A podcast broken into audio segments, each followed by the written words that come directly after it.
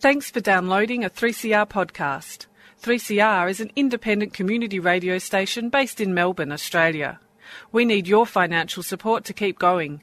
Go to www.3cr.org.au for more information and to donate online. Now stay tuned for your 3CR podcast.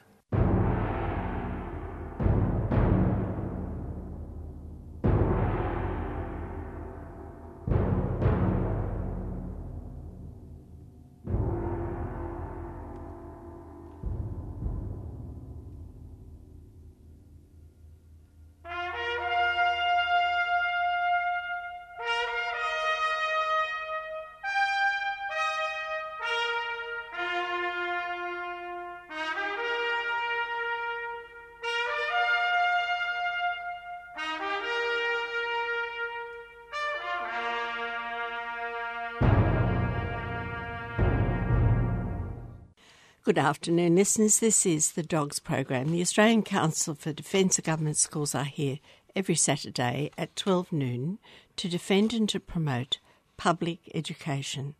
That's education that's public in purpose and outcome. Above all, it's public in access. It's open to all children, teachers, cleaners, administrators, you name it, anyone who is associated with a public school has the right of entry as a citizen or the child of a citizen. Our public schools should be public in ownership and control. And they're the only ones that should be publicly funded because they're the only ones that can be publicly accountable.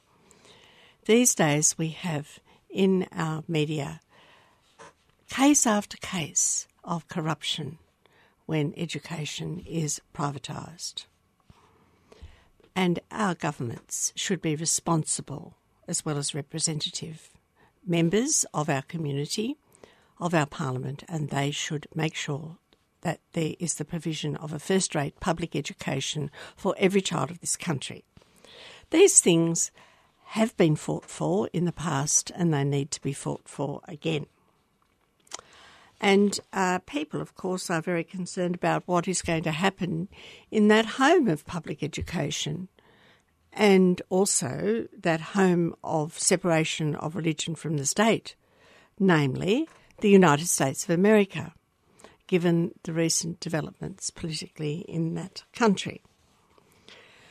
We have a website at www.adogs.info and our press release 681 attempts to deal with the Vice President. Let's forget about Mr. Trump for a moment. Uh, the news from the Hindustani Times and others is that uh, the Trump presidency is uh, entering chaos uh, as he tries to get a transition uh, team together. But the person in charge of his transition transition team, the person who people think might be able to run the country, is a man called Michael Pence. So dogs have done their homework and they're here in press release 681 to talk about Michael Pence. Michael Pence's vice presidency, what does it mean for public education? Now, this following information was in part obtained from the Voice of Reason, the Journal of Americans for Religious Liberty, which is uh, uh, well, the person who is the editor of the journal is a gentleman called Edd Doerr, a man who the dogs have been in communication with for years and years. Governor Mike Pence of Indiana is the vice president elect for the nation's second highest office. Who is he, and what is his view on public education? This man, Pence, barely won the governorship of Indiana in 2012 by three percentage points, and he's been a controversial governor whose re election has always been uncertain. But he's popular amongst evangelicals whose faith he shares, and he's tried to advance his beliefs through public policies. So he's certainly not a separation of religion from the state man. But where does he stand on public education? Listeners, Pence will be a disaster for public education. He signed the most expansive school voucher law in the country, funneling millions of public dollars to private, mostly church run schools. He pushed through the most significant increase in charter school funding in years, according to education reporter Alyson Klein. As a congressman from 2000 to 2012, Pence voted against the No Child Left Behind Act, and as governor of Indiana, he ended Common Core. And his was the first state to do so. His privatisation policies, however, will meet opposition in many states. For when public goes private, what happens? Diana Ravitch and others have both opinions and evidence on this, and the policy, the privatisation policy in America, is highly controversial, as it is here in Australia. So we'll be talking uh, in depth about what happens when public goes private in America shortly. But let's have a look at Pence and separation of religion from the state. Pence is also a disaster for separation of religion in the state. He advocated and signed a so called religious liberty law that would have permitted discrimination against the gay community, and he threatened to create widespread business and corporate exits from the state. He reluctantly signed a modification that pleased no one. Now, Pence has been a six term congressman who's been noted for his rigid anti choice positions on abortion and far right views that were Tea Party long before the Tea Party movement began in 2010. And he unsuccessfully challenged John Boehner for the Republican House leader in 2006. As governor, he worked very hard to make abortion nearly unavailable, restricting access where possible. And this spring, Pence signed into law one of the strictest abortion laws in the nation. Indiana is now the second state in the nation to ban abortions when the fetus has a disability, a law that's likely to be challenged in court. He was defeated for Congress in 1988 and 1990, but he was elected finally in 2000 and served six terms before he narrowly won the governorship in 2012. So he's been around in politics for a few decades. In Congress, roll call said that he had a reputation as a culture warrior that was unsullied, opposing federal funding on embryonic stem cell research, supporting a constitutional amendment banning same sex marriage, and he supported a cut off of federal funding for Planned Parenthood. Before his election, he spent the 1990s honing his skills as a conservative radio talk show host and president of a think tank, the Indiana Policy Review. Pence's view on religion and politics have changed dramatically in the 1980s and 1990s. He was actually raised in an Irish Catholic Democratic family that idolised JFK. He passed his first vote for Jimmy Carter in 1980, but he soon drifted to the right in both areas of his life. Once he was an observant Catholic and even a youth minister, but he turned evangelical Protestant in college and law school, and he persisted in calling himself an evangelical Catholic until the 1990s when he and his wife officially affiliated with an evangelical church, and they now attend, guess what, an Indianapolis mega church. So you've got your Hillsong uh, type person. Personal religious change is actually not uncommon in America, especially among Catholics. And recent surveys suggest that former Catholics may be the second largest group in American religious life, though most, most are unaffiliated rather than going over to the evangelical group. Uh, let's call them more the Assemblies of God type group. Pence would be the first ex Catholic to become a vice president or even a potential president. And this could cause problems in the uneasy relationship between evangelicals and conservative Catholics. But religious change is so widespread and accepted in America at the moment that it may prove irrelevant. It will certainly prove irrelevant when the charter school movement gets going because Uh, the charter schools don't even pretend to be religious, they're just there to make a quick buck out of insecure parents. Now, uh, I promised you something from America, their thoughts on what happens when you privatised public institutions. Listeners, how, how much do we have evidence of this here in Australia? We've seen what's happened when we've privatised our prisons. We've seen what's happened when we've privatised our children, when we've actually let out our children, as Four Corners and um, 7.30 have showed us this week. We let them out for a quick buck for people to make money out of them.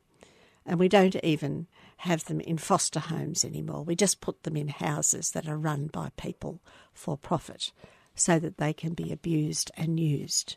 Uh, what kind of a society have we become when our children are just there for a quick buck? And that, of course, is the mentality of the charter school movement. Now, um, the New York Times recently published a series of articles about the dangers of privatising public service, the first of which was called When You Dial 911, I think that would be triple O, and Wall Street Answers. Over the years, the Times has published other exposes of privatised services like hospitals, healthcare, prisons, ambulances, and preschools for children with disabilities. In some cities and states, even libraries and water have been privatised. Well, here in Australia, we know all about this since the Kennett years. Uh, Kennett, of course, was going to completely privatise our water back in 1999. And it was only because there was a change of government that that didn't happen. As it is, Victoria's water is half privatised anyway. Uh, so, no public service is immune from takeover by corporations that say that they can provide comparable or better quality at a lower cost. The New York, well, we haven't found that, have we, listers? I haven't noticed the cost of services going down in the last 10, 20 years.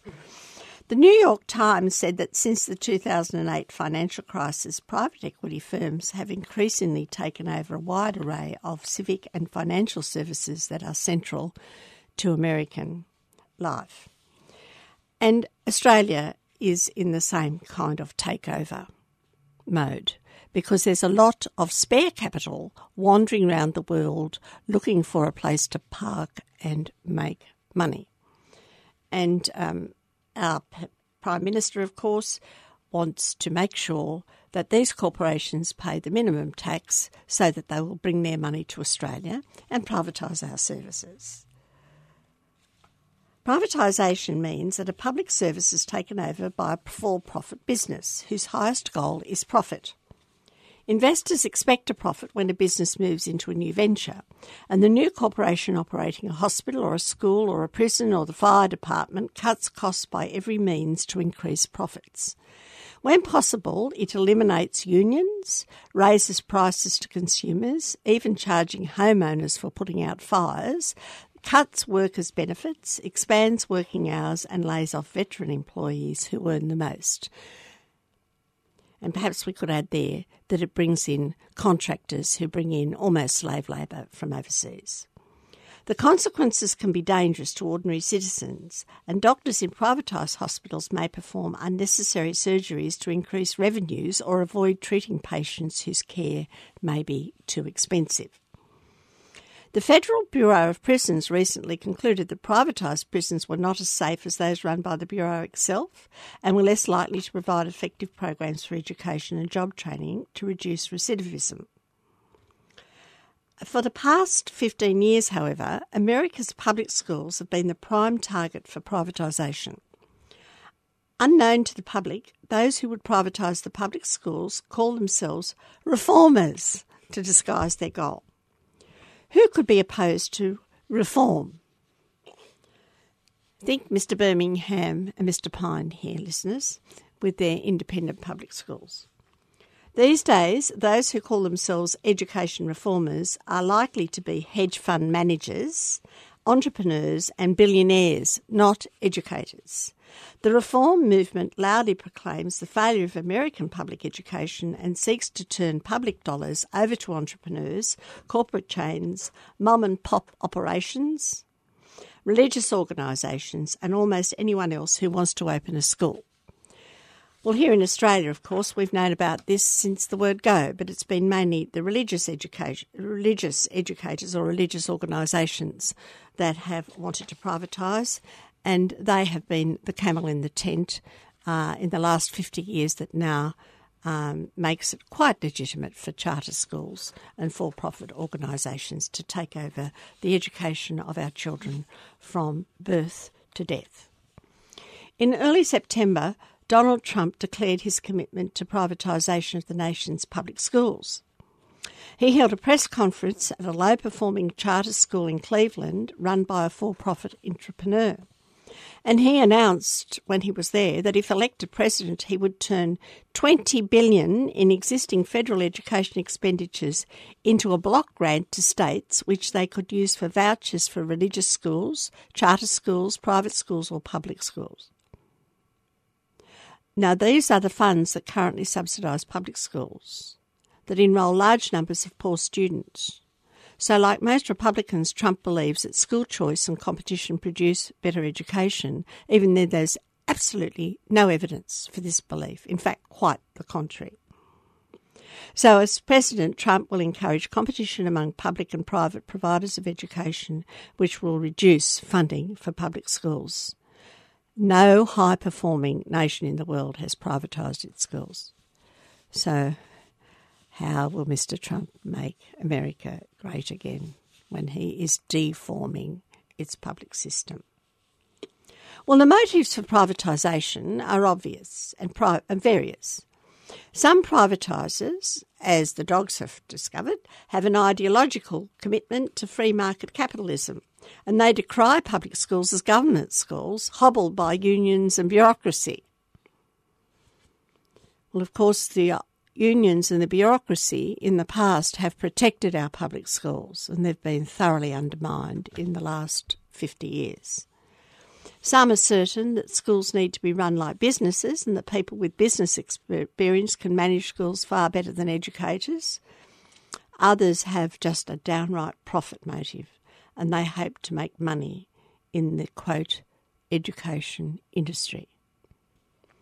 Now, the adherents of this business approach, of course, oppose unions and tenure.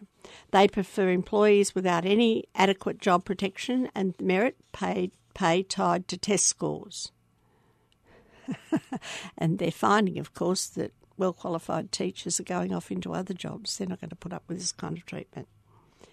So, what kind of teachers are they going to find? to teach our children.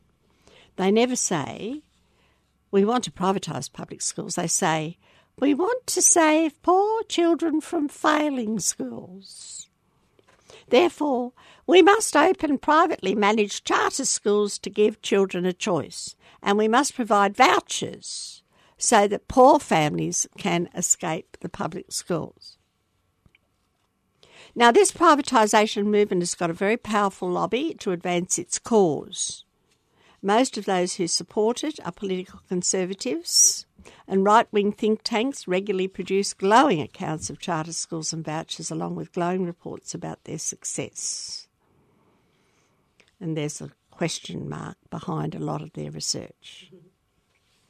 Now, if the privatisation movement were confined to Republicans, there might be a vigorous political debate about the wisdom of privatising the nation's public schools, but the Obama administration has just been as enthusiastic. And in fact, Obama himself sent his children to a charter school. The charter schools themselves often call themselves public charter schools, but when they've been challenged in federal or state court or before the National Labour Relations Board, charter corporations insist that they are private contractors, not state actors like public schools, and therefore are not bound to follow the state laws. And as private corporations, they're exempt from state labour laws and from state laws that govern disciplinary policies about 93% of charter schools are non union, as are virtually all voucher schools. And in most charter schools, and I think this is a very important sentence young teachers work 50, 60, or 70 hours a week. Teacher turnover is high given the hours and the intensity of the work.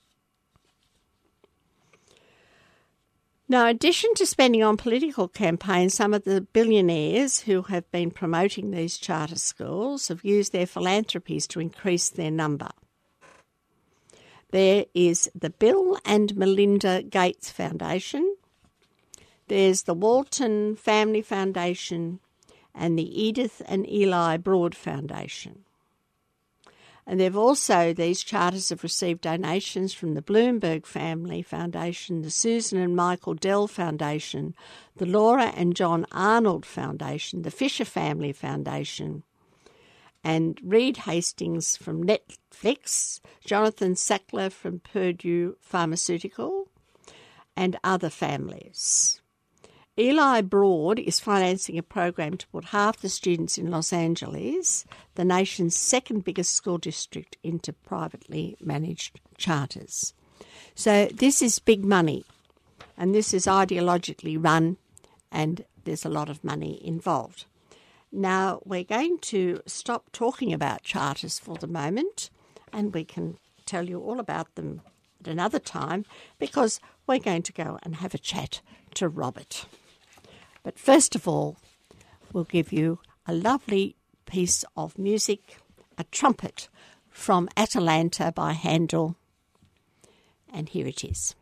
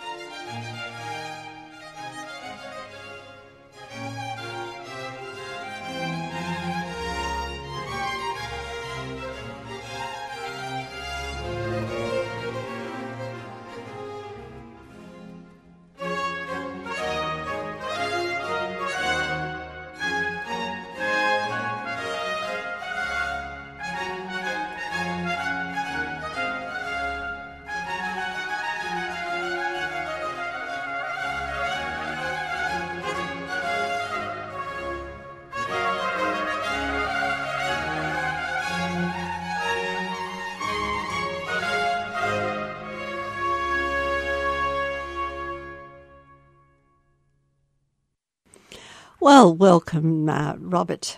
We've just been talking about um, Vice President Pence and America, but what would you like to to talk to our listeners about? Oh, look, I think we here at the Dogs have to address this question because it sort of poses so many questions. It's not just the one. It's like, oh, what on earth's going to happen? Um, I'm, I'm, not sure if you covered um, who he's likely to be creating his education secretary, but he certainly, uh, Mr. Trump, has some ideas about um, um, getting rid of the education department. He thinks it's superfluous. Yes, there's quite a lot on Di- Diana Ravitch's um, uh, blog about who might be the new secretary, but I'm not sure that they're they're certain about that yet. I don't think they are either.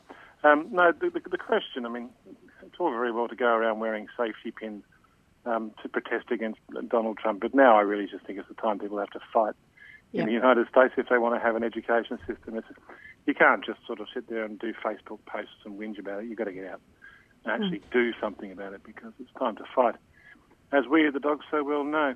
Um, Jean, if it's all right with you, I'd like to talk about this new strange idea. It's, it's, it's, a new phrase that's been put into the Oxford English Dictionary. Yes, I saw it on, on the TV last night. Yes, post post truth. Post truth, um, and when combined with the idea of politics, um, it relates to the idea that what people feel about things when it comes to making decisions for a nation or electing politicians in a democracy what people feel about things is in fact functionally and practically much more important than what people know about things. Um, and so, therefore, you can go around and say whatever you like, whether it's true or not, um, and everyone will go, well, that feels about right, and you can get elected on that basis.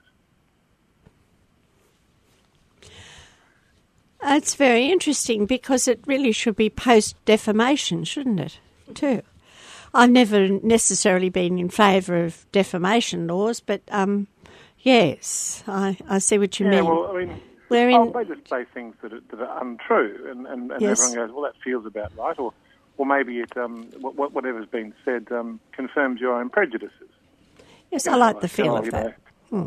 Yeah, I mean, I like the feel of that. That sounds about right. Yes, atheist people have no morals, and, and black people, for instance, you know, uh, have greater tendencies to crime. People can go around saying things like that. All Mexicans and, um, are what rapists. Oh, yes. or, or, whatever it is, or women, or, or, something like. that. You can just go around saying things like that, and everyone goes, "Well, that feels about right."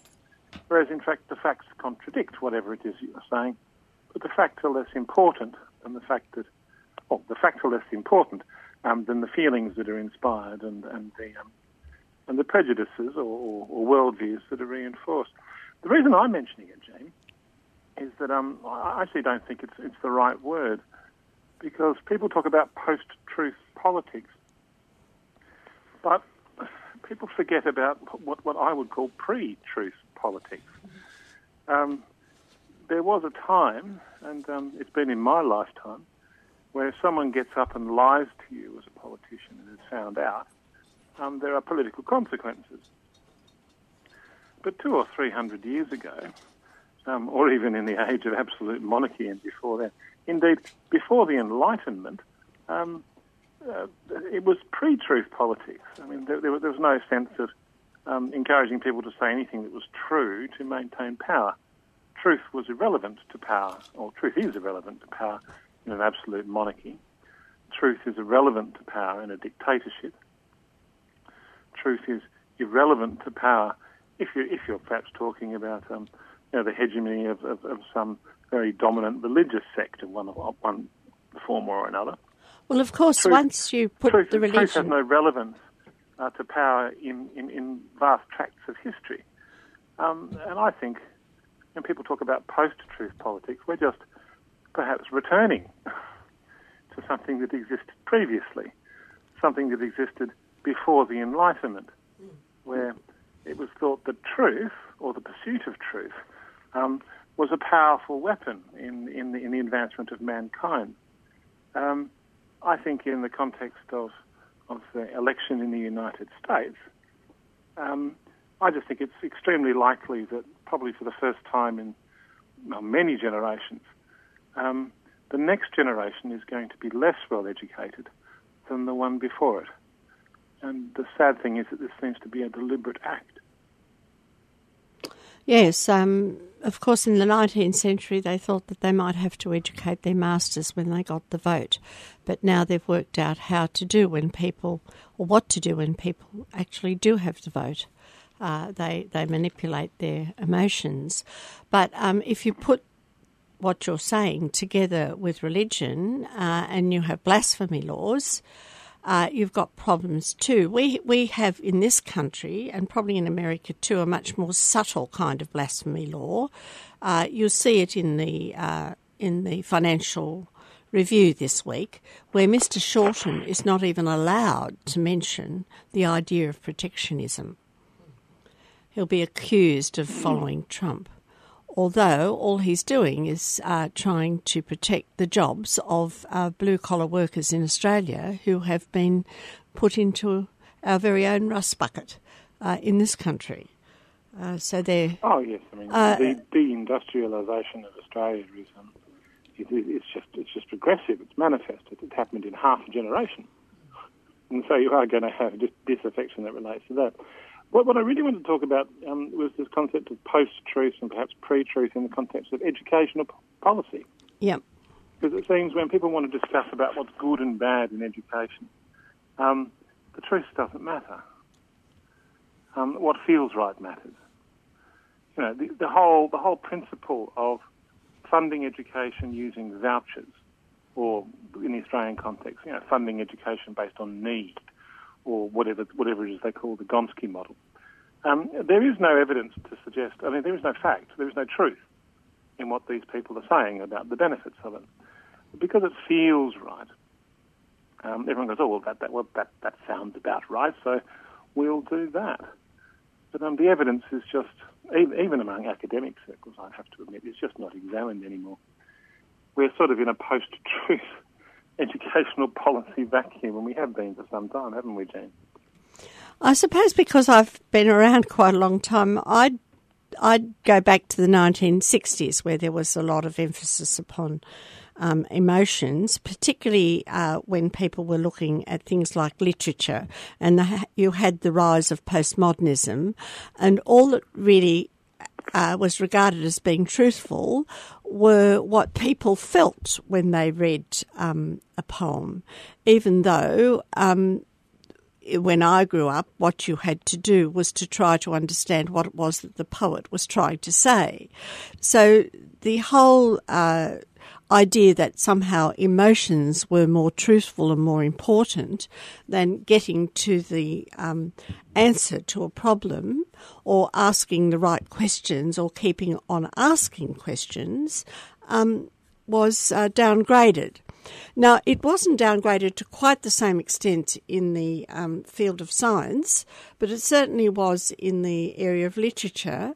And uh, there were also questions that you weren't supposed to ask historically as well uh, in the academic field.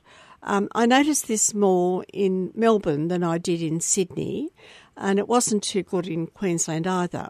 But um, uh, the the um, the universities, uh, the old school tie became more prominent, I felt, once uh, after the 1960s. And uh, it's been the same, I think, in, in the business world as well. However, business people at the end of the day do have to have some facts and figures, and that's why the Financial Review can sometimes give you some very interesting um, information, uh, particularly on oh, the TAFE sector and so on. So you have to go looking, Robert. The cultural shift. Yeah, yeah no, you do have to go looking. We're, talk, we're, talking about cultural shifts and, and, and the primacy of um, feelings over, over thought. But um, when it comes to you know, developing effective educational policy that creates stable society over generations, um, there have been some models where it's kind of worked, and Australia is one of them, and we need to get back to it. I mean, also, if you talk about the financial review, you, you talk about things like privatising the TAFE sector. Yep. Where Birmingham came out three weeks ago and said private education colleges cost three times as much as publicly run ones. Yep. And his solution was then to try and tighten up on private education colleges.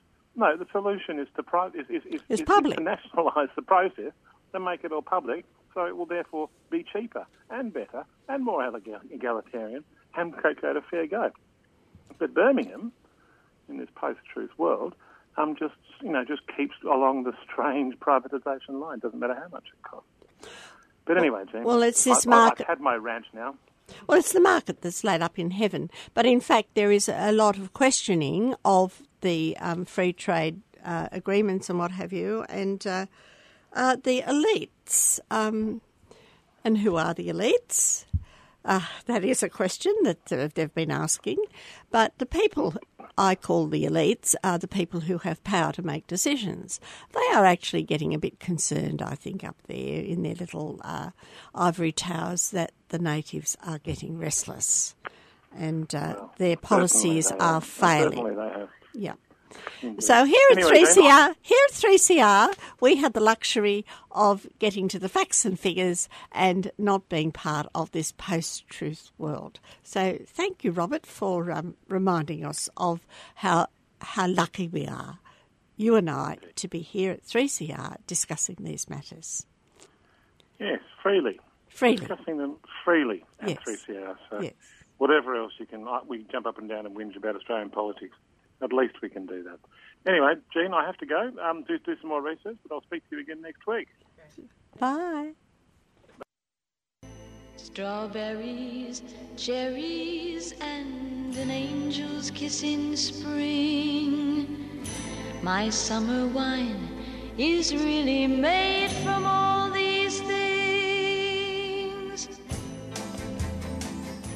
We are so lucky at 3CR. Artisan winemaker extraordinaire Luke Lambert has given us some wine to share with you. It's $15, folks. That's a major bargain. There's Shiraz, Chardonnay, and Rosé, and you can drink it all summer long and toast 3CR. Call us on 9419 8377 or you can go to the 3CR website and look for the 3CR shop. Cool, that sounds easy.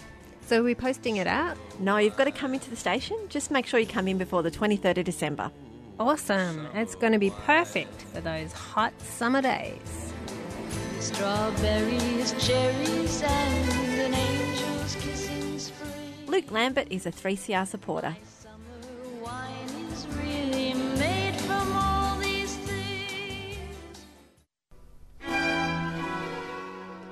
Public Interest Before Corporate Interests Action Group.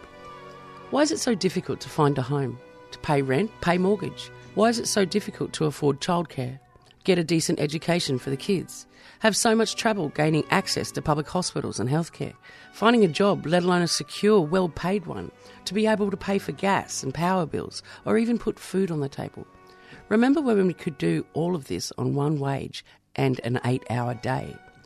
We invented and built, discovered and taught. We made ships, planes, and cars. We were among the world first in social, health, scientific, and arts initiatives. Alas, no more.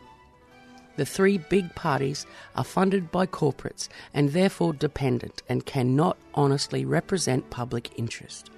We are looking for like minded people who would be interested in making significant actions to inhibit corporate power by pressuring politicians, writing public petitions, initiating public forums to inform and also give people a voice, organising demonstrations, standing a political candidate, investigative journalism, and corporate vulnerability analysis.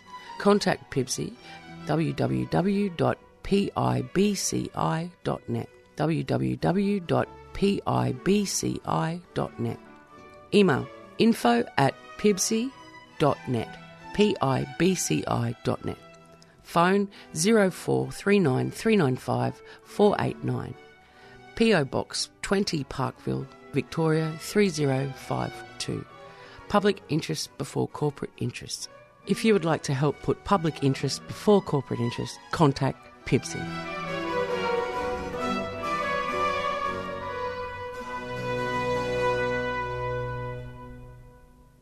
Well, after that chat with Robert, let's get to some facts and figures. They can be a bit boring, I know, but um, facts and figures sometimes bring us up with a start as to the reality. I've always been a great believer in following the money, not the rhetoric. Uh, there's plenty of rhetoric, and our in these post-truth times, it seems that our our politicians believe that they can just speak untruths and we will believe them. Our problem is, of course, that we know that there's something wrong, but unless we get to the facts and figures, we can't say why. Now, there is a gentleman called Jim McMorrow who has produced a very interesting paper called The Precarious State of Schools Funding in Australia following the 2016 federal election. Now, Jim McMorrow has a very interesting uh, history. He's been around for quite some time. He started off in the Catholic Education Office, then he went to the Schools Commission for a while, as my memory serves me, and he ended up in the New South Wales Education Department. But he's a facts and figures man, and um, he has pride in getting it right. This uh, paper that he has written, because I He's held a number of strategic policy positions at national and state levels, including Deputy Director General, New South Wales Department of Education and Training, Director of Policy and Planning in the former New South Wales Ministry of Education, and First Assistant Commissioner of the Commonwealth Schools Commission. So um, he's been around for some time and he knows all about facts and figures. Uh, he's written this paper and he introduces it as follows The re election of the Turnbull government in July 2016 confirms the uncertain and troubling state of public policy for the funding of schools in Australia. The coalition had very little to say about its schools funding policy during the election campaign, and the state school vote, of course, almost brought Turnbull down. Uh, the budget, however, has confirmed that the coalition government has abandoned the national goal of enabling all schools to reach the recurrent resource standards recommended by the Gonski Review and set out in the Australian Education Act. Whatever the many shortfalls of inequalities in their funding at the end of 2017, schools have been served notice that a coalition government in Canberra has no plan to deal with them after that date. As far as the coalition is concerned, schools operating at resource levels below their Gonski standard will just have to soldier on. Even the budget's headline announcement, 1.2 billion extra for schools, is disingenuous. This 1.2 billion has been allocated for over 4 years from 2017-18 to 2020-21 to provide enhanced indexation of Commonwealth recurrent funding for schools over the calendar years 2018 to 2020. So the government has moved away from the Abbott government's decision to link funding levels after 2017 in all schools and systems to changes in the consumer price index, when that was projected at around 2.5% per annum, and it's replaced it with a new education sector specific index of 3.56%. Now, recurrent spending in schools is essentially directed to teacher and non teacher salaries, with a smaller proportion provided for non salary educational items. The budget papers project wages growth of 3 to 3.5% per annum for the period after 2017 18, and enrolment growth of over 1%. And this suggests that the Commonwealth's additional 1.2 billion over 4 years effectively adjusts its per student grants to offset the effects of inflation in schools. So having abandoned Gonski and the recurrent resource standards set out in the Australian Education Act, the government's decision to index grants annually by 3.56% after 2017 effectively freezes the Commonwealth's contribution at the 2017 school year in real terms. Had the Coalition not allowed in the budget for indexation to reflect education expenses, it would have been announcing a progressive cut in Commonwealth funding to schools from 2018 on in real terms. So, having repudiated any obligation for the fifth and sixth years of needs based funding increases linked to the achievement of resources standards, the Commonwealth Minister has declared that the additional 1.2 billion for indexation from 2018 to 2020 will be tied to a needs-based distribution of funding and reforms in our schools to help every parent have confidence that their quote child is receiving the teaching they require. That's a quote. Post truth quote. What this means is that the Commonwealth expects any redistribution of its funding to better reflect student need to be affected by government and perhaps non government system authorities, because the Commonwealth funding after 2017 will effectively be adjusted only for education specific costs. It implies that some schools within systems would need a funding cut to enable increases to flow to needier schools. So it's passing the buck down the line to the state governments for public schools. Of course, there's no way that such a redistribution can apply across different schools within non systemic independent school sectors, where the least and the best resource schools would receive the same rate of indexation. So the wealthy schools shouldn't be worried by any of this. Note that at this stage, the Commonwealth Minister has not announced whether differential indexation would apply to schools operating above the National Resource Standard as set out in Section 60 of the Australian Education Act of 2013. Now, non government schools will also re- receive the greatest share of this additional 1.2 billion.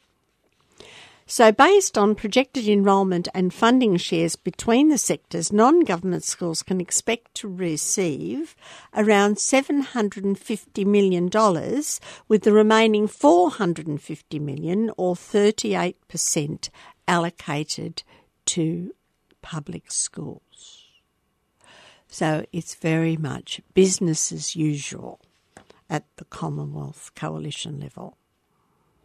60 percent, two thirds of our children attend public schools, and they will get 38% of the Commonwealth funds. So the budget papers provide more detailed information on the Commonwealth's funding commitments to the 2019-20 financial year, and the budget summary table for schools um, is outlined below. So all of this information is in this very meaty paper that has been produced by Jill McMorrow, and you can find it on the Save Our Schools website and also, I believe, on our website when we update it. So, I just like to also refer you to the Save Our Schools website to have a look at uh, Trevor Cobbold's paper on school autonomy in England, which has failed to unleash greatness. The UK government promised to unleash greatness in English schools. Well, this is where Mr. Trump got his America will be great again. With its radical school autonomy plan to convert all schools to independent academies. This is where some kind of strange ideology or belief in the market produces greatness.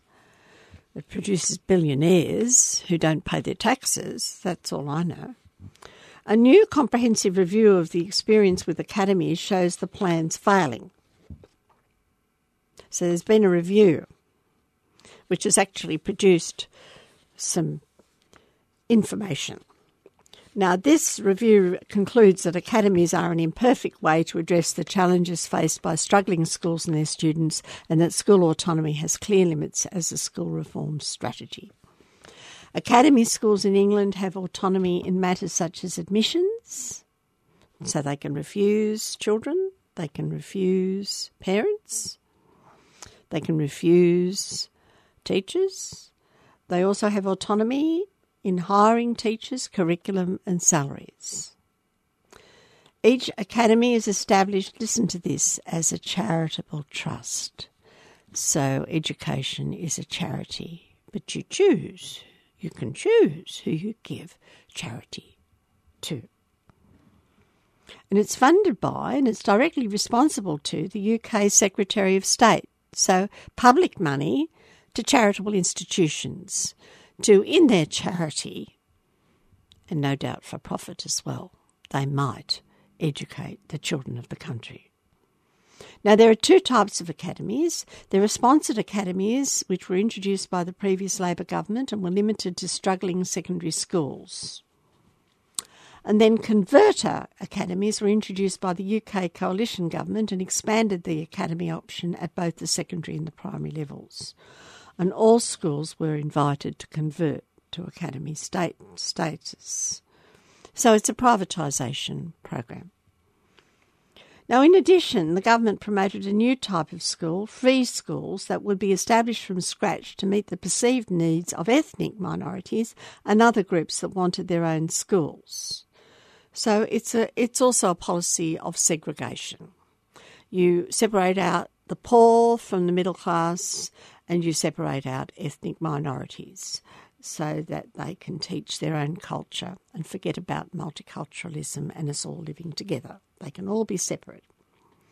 And then they can be quite legitimately called the other.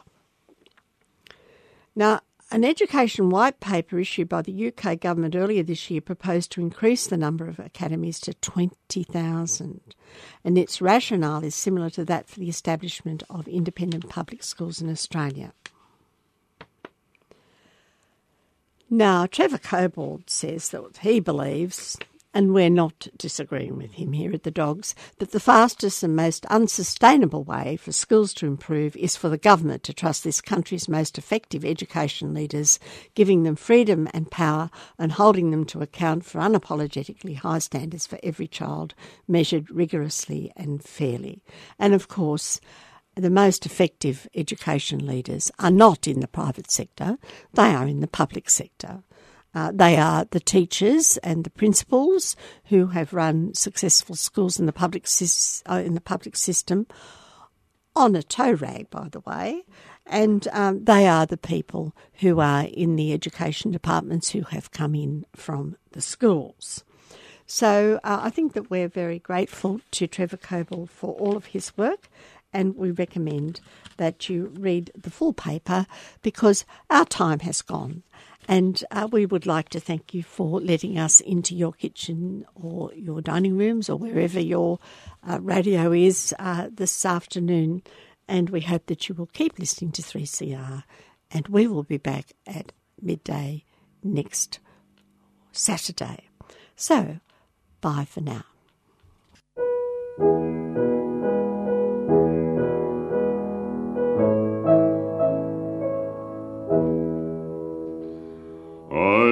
Dreamed I saw Joe Hill last night, alive as you and me. Says I, but Joe, you're ten years dead. I never died, says he. I never died, says he. In Salt Lake City, just as I am standing by my bed. They framed you on a murder charge, says Joe, but I ain't dead, says Joe, but I ain't dead. The copper bosses killed you, Joe. They shot you, Joe, says I. Takes more than guns to kill a man, says Joe. I didn't die, says Joe. I didn't die. And standing there as big as life, and smiling with his eyes, says Joe, what they can never kill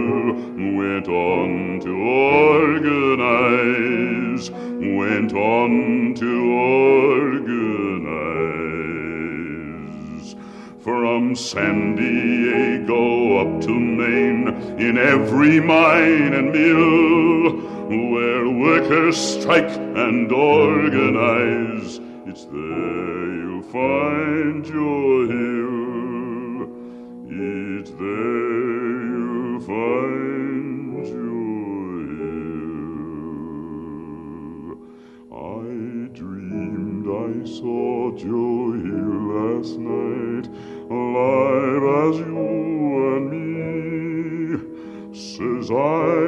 Joe, you're ten years dead.